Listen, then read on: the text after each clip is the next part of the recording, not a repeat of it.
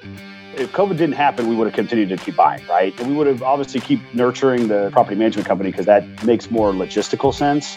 But we probably wouldn't have gotten into the insurance business. We, wouldn't, uh, we certainly wouldn't have gotten into the lending business. What's going on, guys? This is the Passive Wealth Strategy Podcast. Thank you for tuning in.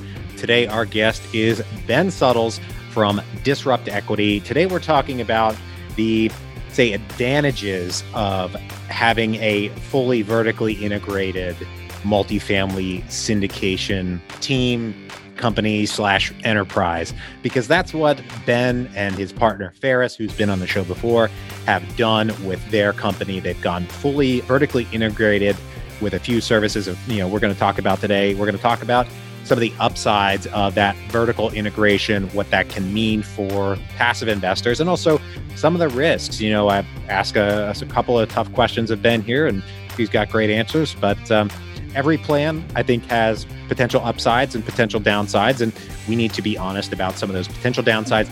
Prepare for them, ask the right questions, and make sure you know sponsors are prepared and adapting for some of those uh, potential downsides in their multifamily or other type of syndication strategy. So that's what we're talking about today with Ben Suttles from Disrupt Equity.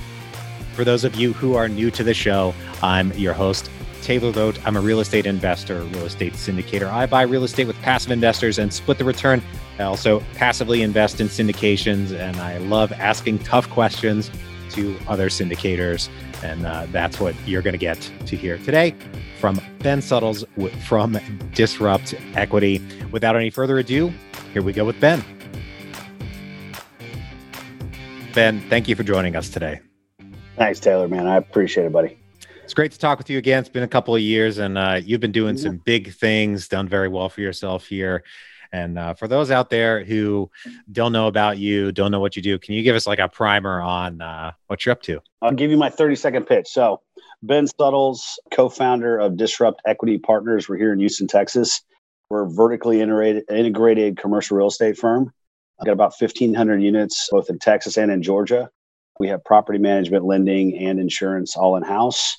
And, um, you know, we're looking for our next opportunity either in Texas, first and foremost, just because that's where we're based out of and that's where we focus a lot of our attention. Uh, we love Atlanta and Savannah, Georgia. Uh, and we also like Florida as well. So uh, kind of gearing up. Uh, you know, 2020 got got got away from us. You know, some of so some of our 2020 goals are now our 2021 goals, and we're pretty uh, which we're pretty ambitious. So we're hopefully we can uh, we can hit those in, in the new year. So yeah, man. Yeah. Awesome.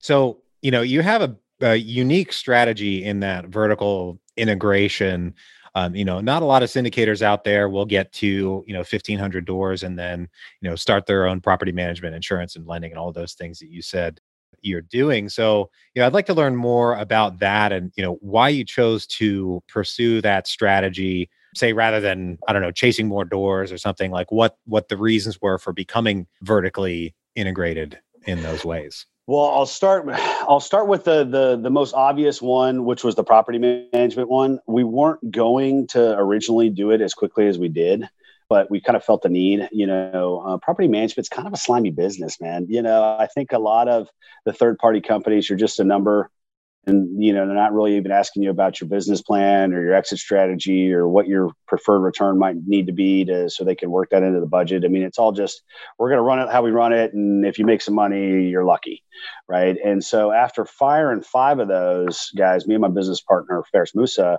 decided hey we got to we got to do something different so we created Disrupt Management, uh, which is our third party property management company. And it's a standalone business on its own. And, um, you know, we rolled that out in 2019. And um, I'm glad that we did because once COVID hit, you know, I would have been just, I would have been very, very nervous. Let's just put it that way with the way that our properties were being operated by uh, some of the other companies. And it gave us the flexibility to kind of really, and the transparency, right? You know, I think a lot of people, they kind of know that they're getting shined on by the third party property management company, but it's kind of hard to prove, man. They kind of talk in circles, and they, some people are really polished, and they always seem like they have the right answer. Maybe are they BSing me or not? And uh, you know, we started poking holes and all that. And so, what we're trying to do as a management company is be open, transparent. You know, we're not hiding fees and anything. What we charge, what is what you're going to get charged, right?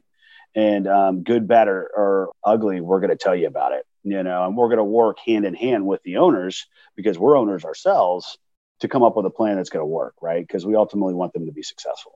So, you know, we did that last year. So that was kind of pre-COVID, you know, and it was just a transition of, you know, um, you know, as we kind of grew in the business and we matured and we were adding on more and more deals, um, it just it felt like it made sense.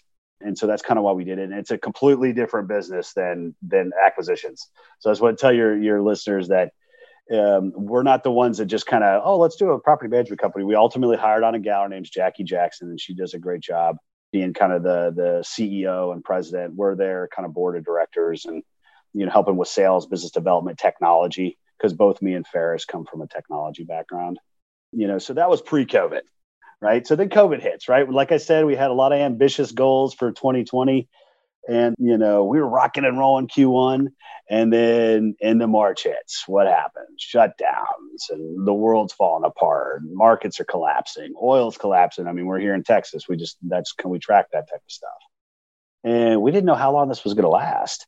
We didn't know when we were going to be able to find our next deal you know and ultimately we just kind of got you know um, a little bored really in a way. And so we started there these were these were businesses that we were interested in potentially buying into in the future. But if it wasn't for COVID, you know, because if it was if COVID didn't happen, we would have continued to keep buying, right? And we would have obviously keep nurturing the property management company because that makes more logistical sense. But we probably wouldn't have gotten into the insurance business. And we wouldn't. Uh, we would, certainly wouldn't have gotten into the lending business but you know we have a couple friends here in texas that were just great great specialists in what they did on the lending side and what they did on the insurance side. But we felt like we could kind of you know let them do what they do best and then almost like a franchise model right? We we we surround them with our processes and the backbone of what our business is and then our team and then our marketing and IT prowess that we have and say let's supercharge this thing so we bought into these these businesses. One's called Peak Financing. You know, obviously does our lending. You know, uh, check us out peakfinancing.com. I got to plug that. And then on the commercial insurance side, there was a gentleman that had always taken care of us, um, and uh, you know he was kind of trying to take it to the next level. And so we said, hey, let's let's start up a, a commercial insurance company, and um, you know, and and he runs it. You know, once again, we're adding IT you know, marketing, sales, and business development to the equation. That's kind of how we add value to these guys. And then they go out and run it. And that's called Strategic Insurance Group. So those guys are doing great. And, you know, we're just trying to add value to them. But it also kind of makes our deals more profitable, right? You know, we're going to get pole position, you know, on all the new acquisitions, on renewals, on refinances, you know. So it's not it's not only a good standalone business to be in, it also helps our current deals and our future deals you know and so you know it was it was kind of a win-win you know we've we've talked about starting other you know you know whether it be real estate brokerage or construction but ultimately we didn't feel like those were a great fit um you know at least currently. And so you know i think we're going to kind of stick with those businesses and you know, uh, go out and buy another 5,000 units, man. I mean, I think that that's ultimately what me and Ferris really like to do. We like to put deals together. But like I said, we were bored and it was COVID and what else are you going to do? Right. You know, so, but we're, all, we also have a big motto too, right. That we, that we kind of tell everybody around here, right. You know, who are the guys that made the money during the gold rush? And wasn't the guys looking for gold. It was the guys selling the shovels. So, you know, you have to, you have to look at everything like, you know, if you can find deals along the way, that's great, right? And we're going to continue to look for deals, right? We're going to buy 2,000 units in 2021. That's our goal, right? But if I can provide a good service to some of our friends and colleagues in a business too, and make a little money around along the way, then I say that's a good business model too, right? Because we understand that business from an owner's perspective too. So we kind of look at it from through that lens and um, you know it's been pretty successful and we're excited to kind of continue to grow those businesses but yeah no property management was almost kind of you know it was a forced measure because we were just getting screwed by the by these guys and then the other two were just like hey let's do something fun um, and so that's kind of how that all kind of came together and it's it's created a it's created a nice kind of vertically integrated group of companies that we're proud to be a part of nice now yeah. you mentioned kind of earlier about you know you're in a few markets that you like, uh, Houston, uh, Atlanta area, and a few mm-hmm. others. And you know from the property management perspective, if you're managing your own properties and say you're going into a new market, you know probably making your first acquisition, in uh, I don't know, just a you want to buy a property in Charlotte. You don't have any other properties in Charlotte, but you want to get started. How many units do you need to have there? Because that's too far to drive from Atlanta. No, well, absolutely, right. Yeah. You know, and, and and somebody else was actually asking me that the other day, and that's a great question, right? I think, you know, at the end of the day, we're we're not tied to the hip. So if there was a strategic opportunity, say in Charlotte, right, and it was one of two things. It was either too small for us to justify doing it, or somebody said, "Hey, as part of the deal, we got to use this company," and and we still so we took a step back. We said, "Well, it's still a pretty good deal, and it's Charlotte. Um, we're going to do it, right? You know, because I, I would say that really, you want to have a regional, right? And to have a regional, you probably want four or five deals. You know, I mean, it's hard to put a unit count on because it's really revenue driven, right? But if I was if I was to put a unit count on it, I'd probably say I want 500 to a thousand units to justify hiring a regional in that area that's going to sit on those properties in that in that region right because yeah logistically even from atlanta it really wouldn't make sense it certainly wouldn't make sense from houston um, and so you know we're always trying to look for you know if we're going to go into a new market let's let's build some mass you know maybe use a third party company for a year or two um, you know and then and then we can kind of we can get positioned. Then by that point, you understand the market, you know the vendors that are in the market, you kind of know the rules and the regulations because every state is different and how you're supposed to operate properties um, is definitely not all like Texas. And, and Georgia, you know, even though I would say in a lot of ways is similar in a little ways to Texas, is still from a, a, a law standpoint, it's significantly different. And so you just have to be prepared to understand that and have the proper licensing and you know um, the proper understanding of how all the rules and regulations work out there so i would probably wouldn't feel comfortable unless it was just a big portfolio and we could hire on staff that was local that knew all that ahead of time to just step into a new market and do it just right off the bat okay yeah i was curious about that so i guess you know at the end of the day i wonder what this means for your investors because and and you know follow me here this might be a, a tough question but on the one hand, through all this, you get economies of scale, you save some on the bottom line because you're cutting out, you know, somebody's margin somewhere, right? Or somebody's potential margin. But on the other hand, if you don't manage it right, then the you, we all only have so many hours in the day, right? So you know, you need to have these business systems set up properly so that you know you're spending you and Ferris are spending your time in the right way and you know giving everything its due attention and all of that. So I, mm-hmm. how do you handle that and and what does that mean for your investors? Um, and do you, do you perceive that as a risk at all? Well, no. I mean, I, I, you you brought up a good point, right? There's 24 hours of the day. You know, I can't I can't work all 24, right? I've got a family. You know, there's there's other obligations you know i think we we built up a team. We did things a little bit differently right? You know we built up a team. We, we didn't take a paycheck for quite some time at disrupt equity. And so we were just reinvesting in the company and what we were reinvesting in was really a team the right people that surrounded us and then building out processes and systems and introducing technology. Once again we come from a tech background uh, of things that we had known from our former lives you know, to systematize and automate and delegate out the majority of the grunt work that has to go on uh, running some of these businesses. So, really, you know, the insurance and the, the lending side, that's kind of that's humming along, right? I said we're just augmenting, and you know, through that, I have a team that's kind of helping augment that. That's more call that more like an investment, right? The property management we're very, very, you know, um, involved in because it's in our it's in our best interest from a property standpoint to be involved in that and asset management. So I'd say that the two things that we really spend the majority of our day on are directly related to the property and the success of the property, right? You know, then we spend another 20% of our time on marketing, right? You know, because it's always that's ultimately we're a marketing company in, in some ways too, right? Whether you're marketing for deals or you're marketing for potential investors or partners, you got to get your name out there. And so, you know, but I've had that question too, like, you know, hey, are you working on too many things? I always kind of say, hey, we we built the system in a way where we can, like I said, it's like a franchise model, right? Where I'm able to introduce the processes and systems that I've already built and surround a specialist that's already doing the job, right? And there takes a little bit of, you know, um, you know, gyration and getting it to work and working out all the kinks and stuff. But once again, I had six months that I, on the acquisition side. So I was able to take all that time that I wasn't buying deals and focus on getting those businesses spun up and maintaining our portfolio and making sure that we could kind of make our way through COVID, which was it's been a challenging year, man. I mean, it's it's you know, in a lot of ways, you know, COVID opened up certain things that people would have never underwritten to or had any desire or any idea that that could be a potential challenge, right? We always talk like delinquency, delinquency, delinquency is like the big buzzword now, right? With a lot of people in the business, right?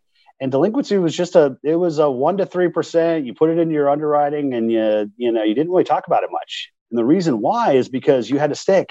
The stick was the eviction process, right? So you never really let people have delinquent rent because if they were if they weren't paying their rent by day four, you started the eviction process. At least here in Texas and in Georgia, you could do it too, fairly quickly. Maybe parts of the country it's a little bit harder. We're landlord friendly states, and so you know you didn't really have it was a the, you know it was a rounding error.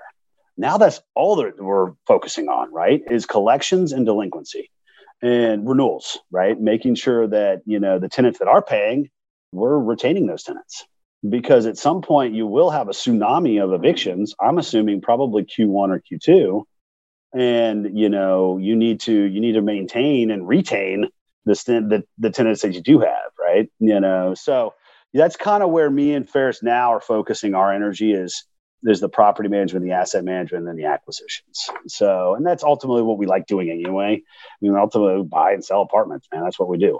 And so, um, you know, but we have the right team you know, to go out and help us kind of, you know, implement everything that we want to do. And I think from an investor perspective, that's a kind of a question you have to expect, right? Because most of your Absolutely. investors are going to be, you know, high paid professionals who have managed to start earning some serious coin at their W 2. Mm-hmm. They're smart people and they, you know, that's probably a fairly, uh, I'd say maybe obvious question.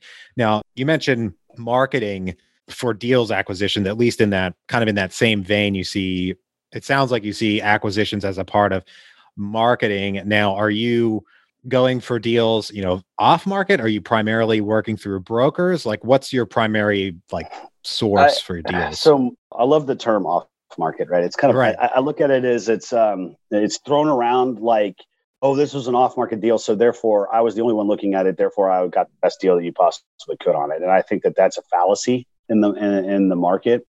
We've bought off market, we've bought on market deals, we've we've sold off market deals, we've sold on market deals. So, you know, I think ultimately the price lands pretty close to what the seller or, you know, is expecting to get out of it one way or the other. It just I look at it from the lens of a seller, why would you do an off market deal, right? It's less it's less chaotic to the staff, right? You know you're not having to do 20 or 30 property tours where the staff has to be involved right? It's not like a completely hands-off process right? The manager is at least the one that's showing everybody around. That's disruptive to her day to day it's nerve-wracking you know um, and you know ultimately at the end of the day you probably have a lot of tire kickers that are wasting a lot of people's time. So we actually prefer to sell off market because of that right? Because essentially i'm going to say this is my strike price go out and make it happen. And the broker will know the five or six groups that can get within get within range, right? And then maybe maybe not. Am I doing a property tour? Right. Most of the time, I'll probably blow them off and say, "You got to secret shop the property. You just got to drive around until we have it under contract." And most people understand because it's an off market deal that that's that's the case. Um, you know, but I would say it's it's you know, I, I wouldn't say that I do more off market or on market. It's just kind of a hodgepodge, and we're opportunistic at the end of the day, you know, um, and you know whatever kind of presents itself. Um, but you know, I, I, would say that the brokers, what whether it's off market or on market, the brokers are doing 97, 98 percent of the deals that are happening in the market. One way or the other, there's a broker involved there, and there's very little direct to seller whoever says that's probably a broker or there's some kind of wholesaler that's dealing with a smaller type property. But when you're dealing with unit sizes that we're kind of dealing with, which is 150 to 350, they're usually they know that they shouldn't try to do that direct to somebody else, right? Unless it's when I have seen that, it's been like bigger firms, right? That trust, like, know and trust each other. They know, hey, these guys are legit. They can close. Hey, yeah, yeah, yeah. Blackstone, you want to, you want to. Here's what we want. You guys want to buy it? Oh, yeah, you do. Okay, we'll we'll transact. And even then, there's probably still some broker along the way that gets involved just to handle the transaction. You know, that's the only time I've ever seen that. Um, all the other times, anybody that says that you know they wrapped up a property direct to seller got lucky cold calling them got lucky with some kind of a mailer or they knew somebody that that owned the property. Um, otherwise, it's always going through a broker. And you know, I know, yeah. I mean, I, I, I, I'm gonna shoot it straight to to everybody that's listening, right? Because that's that's normally how it goes down.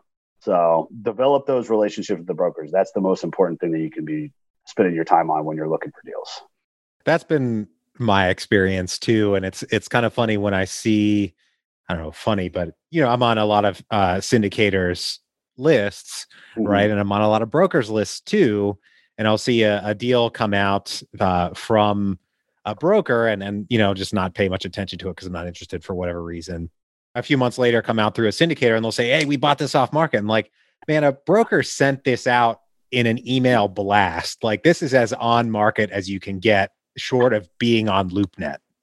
Yeah, yeah, that might that be the most the on market that you can get, right? You know, is LoopNet, but um, you know, because some of these brokers have pretty big, they have pretty big email lists. Oh yeah, you know, I mean, I was talking to the ARA Newmark guys here. I mean, I think forty thousand people on their list or something crazy.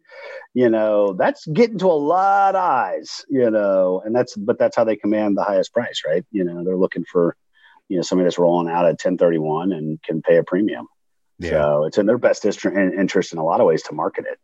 You know? So one of the things I, I wonder about or I expect or I try to keep in mind here is, you know, in that transaction process, speaking of property management disruption, right? You know, people managing the property, particularly, you know, if they're a third party manager in there, I mean, they know the deal, right? When the new buyer comes in, they're probably going to bring in their own property management. You know, if it's you guys, you Possibly. have your own property management, but mm-hmm that you know these people coming to buy this property kind of mean the end of my job. Yep. maybe i'm a little less motivated to do a great job here you know at this property i'm managing. Mm-hmm. has that been you know is that a real concern? Has yes. that been your experience observation? it's, it's absolutely yeah i mean it's, it's human nature right? You know when you when you think you're walking to your to your execution right? You, I mean, are you gonna are you gonna run to that damn thing or are you gonna are you gonna walk are you gonna slow walk it right? You know i mean most people get that's why I don't like the on market process because that that really does it, it puts it's pretty nerve wracking, right? And you also really need to pay retention bonuses to your staff. I think that's the right thing to do. Whenever we exit these properties, we do make quite a bit of money, you know, and I think it's good to to take care of the staff, right? I think that's the right thing to do, and ultimately it's a win win because it keeps them motivated to make sure we get this thing across the finish line, right? Because what we've seen a lot of times you know and this is not just our transaction just having stories in the market right? You know from people that we know is yeah they'll let the they'll let their foot off the the gas. And collections start slipping things start falling apart and then the lender gets involved that's trying to put the the the, the debt on the deal and they'll say hey you know things have fundamentally changed therefore your loan's going to change. And then that sometimes that blows up transactions. So the way to motivate the staff, you know, and this is if you're an owner selling the deal, is that you tell your staff, hey, I know I'm selling, can't guarantee that they're going to hire you on or we're going to have a position for you post sale, but I will provide you with a retention bonus that will pay out when we sell. And uh, usually that will because it's it's it, it's usually a pretty good amount of money for those folks, and so that usually motivates them. You know, what would a typical uh, retention bonus look like? I would say a month or two worth of their salary is probably typical. And, and, and, you know, have a rule. That's rules of thumb, right? If you're going to make a fortune on it, don't be greedy. You know, um, especially if it was that manager that turned that property around, and the reason that you're selling it for the value that you're selling is because of that person. You should take care of that. That's just the right thing to do, right? And, uh, and I'm not saying that as a property management company. I'm just saying that as an owner. You know, and I didn't know that when I went to sell my first deal, which was three years ago. I mean, I didn't know that the property management company, you know, told me that. I was like, oh, that actually makes sense. And we've done it ever since, and we'll continue to do it. They kind of tell so, you that at the end, like a month before closing, like, "Hey, you no, should really pay well, these guys." well, I, usually they all, most of these guys have gone through this. The, for the corporate guys, it's just part of the process, and so they kind of understand it. right? But you know, I think you know they they kind of educated us like, hey, you know, this is kind of what we're suggesting based on their salaries, you know, and um, you know, we're we were totally fine with it. Once I started realizing, I was like, oh yeah, let's totally do that.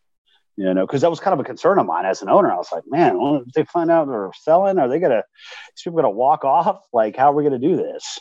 um, you know, and so you know that's that's something just as you as you go through the disposition process, you find out, right? You know. All right. Well, right now we're to take a quick break for our sponsor. Okay, Ben, I've got three questions I ask every guest on the show. Are you ready? What do you got, man? What do you got? All right, you know them already, but you'll we'll go through them. I was trying to act. You know, come on. No, I, and I, I probably, I've probably since forgotten them. So this is all going to be very new to me. No, it's all good. I just yeah. don't want the listeners to think I'm surprising it. This is not a gotcha interview, right? Everybody, no, everybody knows what you're walking into here. But anyway, first question: What is the best investment you ever made other than in your education? So when you say education, do you mean you know traditional education or financial I mean, education? I mean college. I mean, business seminars. I mean, a mentor. We're knocking all of that out. You're knocking all that. The best investment. Oh my gosh, man, you are putting me on the spot. All right, because I thought I thought you were talking about like you know going to college stuff. Um, I would say you know the best investment that I've ever made was really in myself. Right? You know, I mean, you got to take care of yourself mentally and physically to really be a high achiever in this business, right? And then, you know, for the first couple years, you know, even actually back in my W two days, you know, you're just kind of you're you're not doing that, right? And you get stressed out. And I think you know, ultimately, people need to take some time for themselves, take some time for their family. So I'd say the best investment that I've ever made is is really in myself, not only in my mental health, but in my physical health too. So I can you know continue to achieve at a higher level as well. So I'd say that if it wasn't because I was going to say that some other financial education stuff, but that would be that would probably be number one when I really start thinking about it. Oh, we knocked off the financial education one because that got that answer too many times. So I know I figured that one was probably too easy. Yeah, we've taken yeah. that one off too easy. We had the best investment. Now we go to the worst investment. What is the worst investment you ever made? Forex. I lost a fortune in forex uh, trading. Not not for the faint of heart, my friend. You know, I lost twenty five thousand dollars in thirty minutes. Oh man! And, yeah. oh, when was that? Yeah. This was 2016. And so, and man, it was a kick in the you know what. And so um, that was something that I wasn't 100%, you know, I guess confident in, and I shouldn't have done it and uh, I ultimately got kind of talked into doing it, and I lost a fortune. And I'll never, I'll never, I'll never get into an investment that I don't fully understand. You know, um, and that goes for stocks too, right? People need to do research on the stocks that they're investing in. You know, uh, understand the company that you're investing in. Don't just like, oh, somebody blah blah blah. You know, uh, you need to know what you're getting yourself into. And forex was is really the wild wild west. If anybody doesn't know what it is, currency trading. And you know, you're buying on margin and it could have wiped me out. You know, I was able to kind of exit my position, but you know, by that point, the damage was done, man. So no more. That was the worst investment of my life. Uh, that makes sense. I, I, never delved into forex, but I did options. I only lost a few hundred dollars, and I was like, "Oh, right, I don't understand this, so I'm just never going to do it again." And that's no, you're buying on you, you're buying on yeah, you're buying on margin. That stuff's yeah, it's it's yeah, it's bad. Cool. So. Ouch. My favorite question here at the end of the show is what is the most important lesson that you've learned in business and investing? It's team sport, man.